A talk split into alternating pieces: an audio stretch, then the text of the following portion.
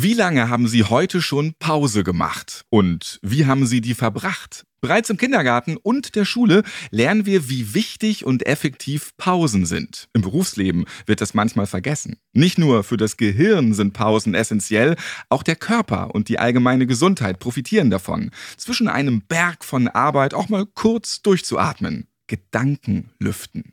Doch es geht nicht nur darum, Pausen zu machen, vielmehr sollten Sie darauf achten, wie Sie Ihre Pausen sinnvoll nutzen. Je effektiver und gezielter die Ruhepausen, umso leistungsstärker und konzentrierter sind Sie bei der Arbeit. In der heutigen Folge wollen wir das Thema Pausen richtig beleuchten und einen Experten auf diesem Gebiet fragen, was zu einer Vorzeigepause alles dazugehört. Woher weiß ich, wann der richtige Zeitpunkt für eine Pause ist? Und sollte ich immer die gleiche Routine während meiner Pause haben oder Abwechslung reinbringen? Fragen, auf die wir jetzt Antworten finden. Ich bin Ralf Potzus und ich begrüße Sie zu einer neuen Folge.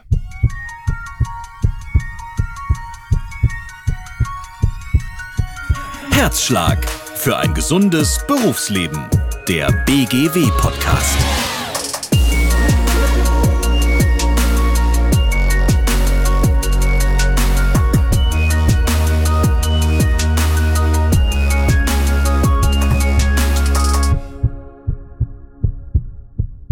Nicht umsonst gibt es das Arbeitszeitgesetz, das besagt, bei einer Arbeitszeit von mehr als sechs bis neun Stunden ist eine Ruhepause von 30 Minuten einzuhalten. Bei über neun Stunden Arbeitszeit muss mindestens 45 Minuten Pause gemacht werden. Trotzdem mussten sich viele im letzten Jahr umgewöhnen. Durch das Homeoffice konnten die Pausen nicht mehr wie sonst immer mit Kolleginnen und Kollegen verbracht werden. Plötzlich hieß es, in den Pausen Haushalt machen, einkaufen, die Kids versorgen. Also viel Zeit zum Entspannen gab es da nicht mehr. Bei mir ist jetzt Professor Ingo Frohböse von der Deutschen Sporthochschule in Köln, Institut für Bewegungstherapie. Ja, jetzt gibt es wertvolle Tipps, wie Sie Ihre Pausen sinnvoll und vor allem bewusst nutzen können. Hallo, Herr Professor Frohböse, ich grüße Sie. Herr Potz, ich grüße Sie auch. Ja, Herr Frohböse, gerade hatte ich schon kurz angeschnitten, wieso Pausen wichtig sind. In Ihren Worten jetzt ganz konkret, warum sollten wir regelmäßig Pausen machen? Um den Akku wieder aufzuladen. Das ist das Wichtigste. Das kennen wir ja von unserem Smartphone. Wir stecken es jeden Abend in die Dose, damit es am Morgen 100% Akkuleistung hat. Und das Gleiche sollten wir mit unserem Organismus auch tun. Wir dürfen nicht verbrauchen, das, was wir so als Schätze mitbekommen haben. Nein, die bleiben nur erhalten, wenn man Pause macht. Gerade in den letzten Monaten, da haben viele im Homeoffice gearbeitet und das Thema wird auch immer präsenter und attraktiver für Unternehmen. Wie gestalte ich mein Homeoffice jetzt optimal? Ja, optimal heißt das, dass ich immer eine Pause mitdenke, mich nicht quasi vor dem Computer ergehe, sondern stündlich fünf Minuten Unterbrechung mache und diese am besten aktiv gestalte, weil dadurch wird sie effizienter, die Durchblutung kommt ganz schnell wieder zurück in den Organismus, in das Gehirn und dann bin ich wieder leistungsfähiger. Ungewöhnlich vielleicht, aber so stündlich immer fünf Minuten Pause, das wäre gut. Stündlich unterbrechen, das ist für viele jetzt eine absolute News. Ja, weil dann die Lernprozesse, auch die Leistungsprozesse, das wissen wir aus dem Sport. Ja, auch Konzentration kann nur eine bestimmte Zeit aufrechterhalten bleiben, aber auch körperliche Fitness kann und der Stoffwechsel kann auch nur ungefähr eine Stunde wirklich auf hohem Leistungsniveau arbeiten und dementsprechend dann braucht der gesamte Organismus ein wenig Ruhe. Im Bekanntenkreis, da habe ich ganz oft mitbekommen, dass im Homeoffice vergessen wird, Pausen zu machen mhm. und teilweise auch Feierabend zu machen. Also man hat dann einfach mal so durchgearbeitet. Man ist immer on, ja, weil man eben so viel wie möglich schaffen möchte. Was raten Sie unseren Hörerinnen und Hörern? Wie können Sie sich selbst motivieren, Pausen zu machen und die auch sinnvoll zu nutzen? Man stellt sich ja nicht immer einen Wecker, der nach einer Stunde klingelt. Also erstmal würde ich mir wirklich mal die Wege zur Arbeit wieder zurückholen ins Homeoffice. Warum gehe ich denn nicht morgens zur Arbeit? Zurück wieder nach Hause. So 20 bis 30 Minuten quasi das Haus verlassen, zurückgehen und dann den Arbeitsplatz quasi besuchen und beginnen. Mittags auch eine kleine Pause machen, auch hier wieder weg vom Arbeitsplatz und eben nicht nur in die Küche, sondern vielleicht auch wirklich 10 oder 15 Minuten rund um den Block. Und das gleiche im Feierabend. Sie haben das wunderbare Wort Feierabend ja gerade auch schon genutzt. Auch hier verlasse ich den Arbeitsplatz und komme dann nach etwa 20 bis 30 Minuten erholt und frisch nach einem Spaziergang wieder zurück. Das ist Regeneration. Und wenn ich dann zwischendurch immer mal wieder im Stehen telefoniere, ein bisschen körperliche Aktivität habe, also körperliche Reize nutze, um wirklich mich zu stimulieren und zu aktivieren. Auch mal vielleicht ein paar Übungen integriere, die dann auch wieder Entlastung darbieten. Dann wird letztendlich die Fitness des Körpers deutlich länger stabil bleiben, meine Leistungsfähigkeit und auch meine Lernkurve auf einem höheren Niveau absolviert werden können. Also auch Essen während der Arbeit am Computer absolutes No-Go.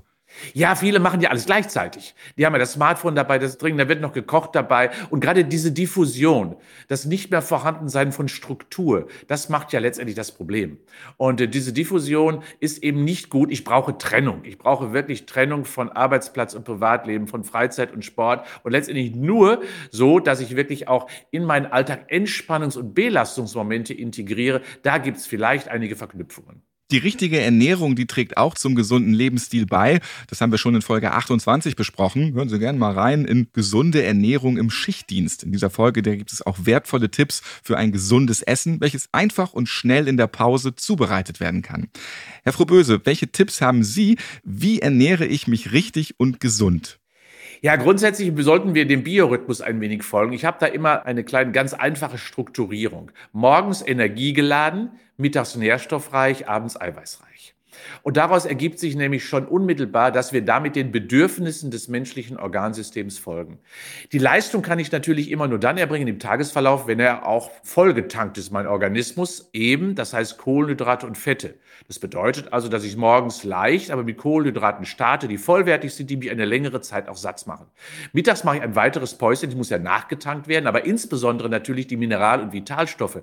Die müssen zurück, regional, saisonal und bunt. Das ist hier das Motto. Und abends, wenn die Leistung nicht mehr so gefordert ist, aber ich regenerieren muss, reparieren muss, dann braucht die Pause natürlich eine Basis. Und das bedeutet, dass ich hier die Baustoffe dem Körper zurückgeben muss. Und deswegen wird am Abend das Protein auf den Teller kommen müssen, also die Aminosäuren, zum Beispiel in Form von Eier, von Hülsenfrüchten, aber auch von Soja oder von Tofu-Produkten, die wunderbare Quellen von guten Aminosäuren sind. Und wenn ich dann dabei eben ausreichend Flüssigkeit im Alltagsverlauf trinke, dann hilft es mir sogar auch den Stoff optimal zu verteilen zu dem Zeitpunkt, wo der Körper den richtigen Stoff braucht.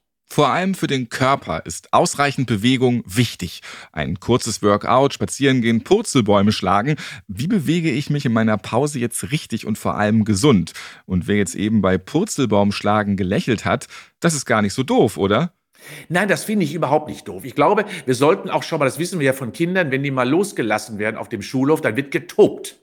Und wir gehen sehr diszipliniert, sehr vorsichtig, genau, sehr stackzend irgendwo hin und setzen uns dann in der Regel in die Kantine oft im Arbeitsplatz wieder in, in eine neue sitzende Situation hinein. Das ist Käse. Nein. Es, es kann ruhig einmal ein wenig mehr sein. Gehen Sie doch mal ins Treppenhaus und rennen mal wirklich eine Etage hoch. Das pustet alles durch. Das gerät alles in Wallung. Und das ist auch gut so.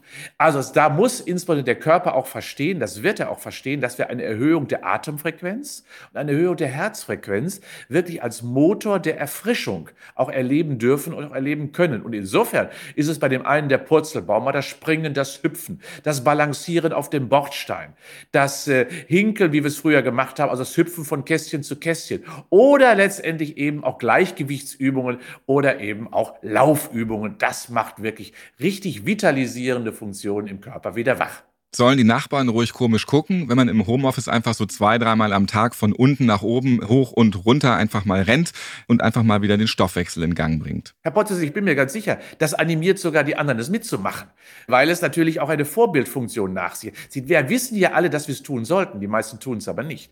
Und das vielleicht auch nochmal, insbesondere wenn ich eine sehr stressige Situation habe, wenn ich eine Prüfungssituation habe, vielleicht auch, wenn ich eine Präsentation habe. Gerade dann sage ich zum Beispiel meinen Studierenden immer, lauf doch mal eben hier die vier Etagen hoch, kommt wieder runter, lauft nochmal hoch. Und wenn Sie dann in der Prüfung sitzen, dann sind Sie frisch, wach und ganz vital und das hilft letztendlich runterzukommen auf der einen Seite, aber die richtigen, notwendigen Funktionen nach oben zu bringen, also so ein bisschen körperliche Aktivität stimuliert.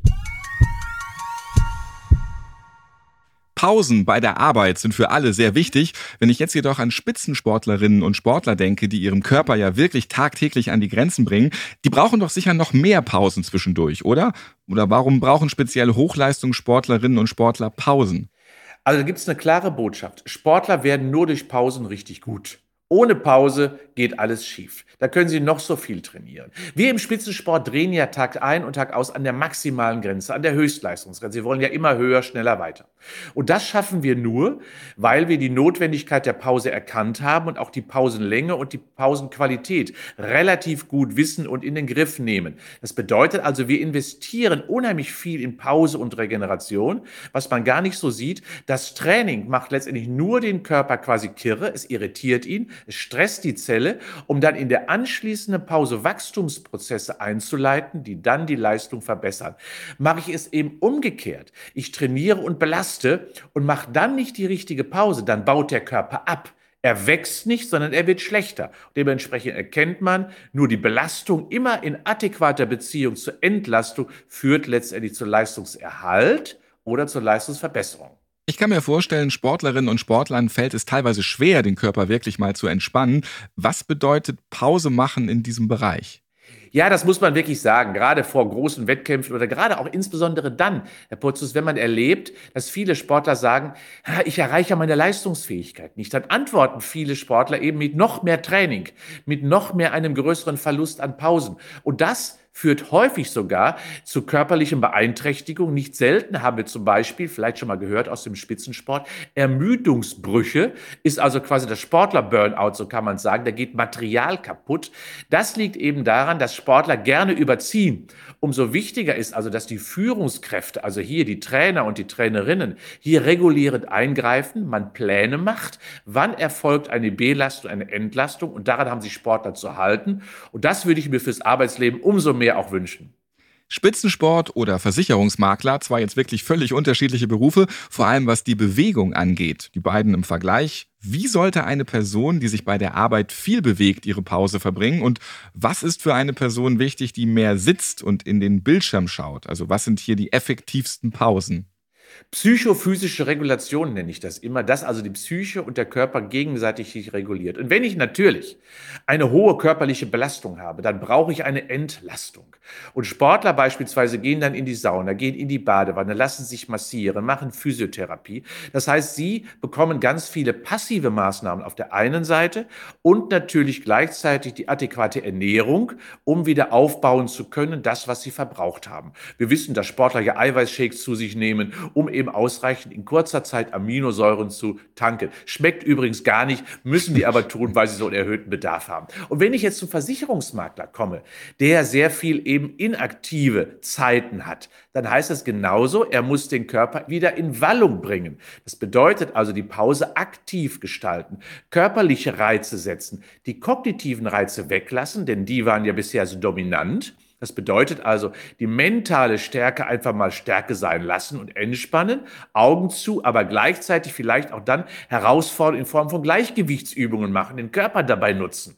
Bedeutet also, wir brauchen Körper und Geist und müssen die sowohl im Spitzensport als auch beim Versicherungsmarkt in ein Gleichgewicht bringen. Und das bedeutet, Pause und Entspannung, Belastung und Entspannung müssen harmonisch zueinander passen ich als Bahnfahrer, mein regelmäßiger Run zum ICE, den Zug noch kriegen, wirklich das Letzte aus dem Körper rausholen und dahin sausen.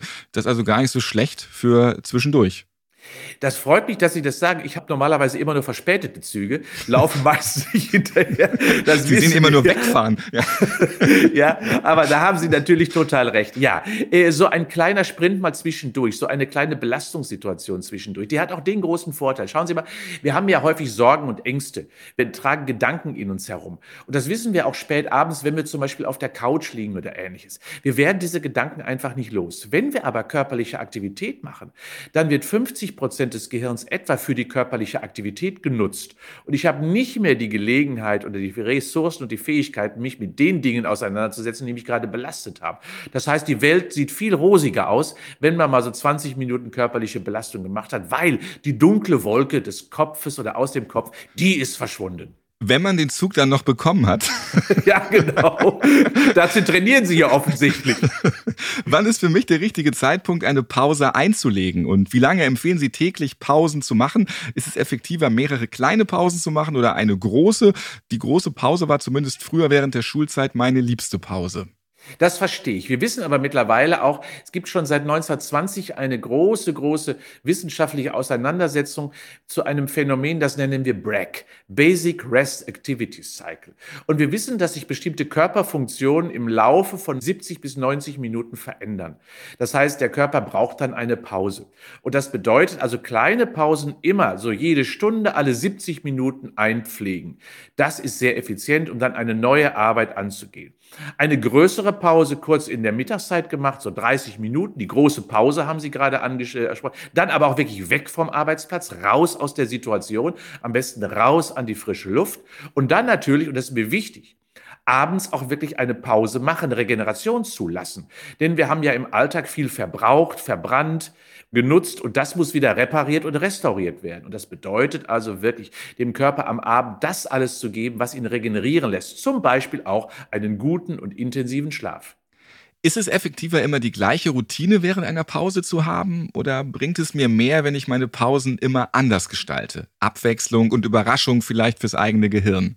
Na, sagen wir so, Pause ist schon gut, wenn es eine Routine ist. Denn das, was ich nicht brauche, ist immer auch wirklich eine Beanspruchung des Gehirns. Also erstmal sollte es ja entspannend wirklich wirken, nicht animierend bei den meisten Menschen. Aber natürlich kann eine Ablenkung stattfinden. Das ist auch sehr schön, indem ich mich plötzlich vielleicht mit etwas anderem völlig auseinandersetze. Also insofern brauche ich ein paar Rituale, die mich dann insbesondere zurückführen, wenn ich ja nur wenig Zeit habe, dann hilft das Ritual total. Aber wenn ich mal wirklich eine längere Pause zur Verfügung habe, dann hilft oft Ablenkung, so ein bisschen den Hitzkopf wieder loszuwerden. Es gibt zwei verschiedene Arten von Pausen, und zwar die aktive Pause und die passive Pause. Wo liegt da jetzt genau der Unterschied? Das liegt mir schon im Wort. Die passive Pause, da konsumiere ich in der Regel. Das heißt, ich höre Musik, äh, insbesondere schließe die Augen und versuche runterzukommen. Die aktive Pause gestalte ich selber, indem ich zum Beispiel ein Buch lese oder indem ich einen kleinen Spaziergang mache. Und die aktive Pause hat den Vorteil einfach, dass sie schneller wirkt schneller wirkt als möglicherweise eine Massage, weil viel mehr Stoffwechselprozesse dann ins Wallen kommen. Das heißt, auch eine Massage ist eine passive Pause, weil ich da behandelt werde. Besser ist, ich handle selber. Jetzt haben wir ganz viele Tipps von Ihnen bekommen und uns auch eine Pause redlich verdient. Herr Frohböse, ich danke Ihnen, dass Sie sich die Zeit für unsere Hörerinnen und Hörer genommen haben. Sehr gerne und denken Sie wirklich dran, die Pause ist das Salz in der Suppe für ein langes und vitales Leben.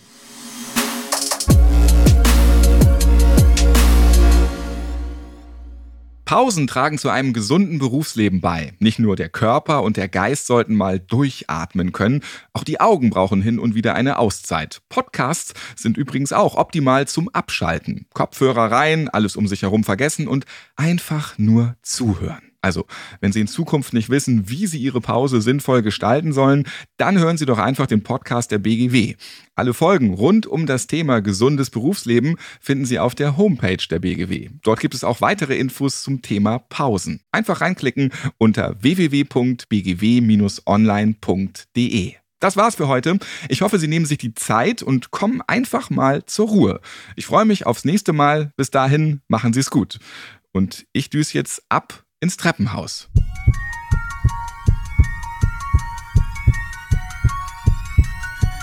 Herzschlag für ein gesundes Berufsleben. Der BGW-Podcast.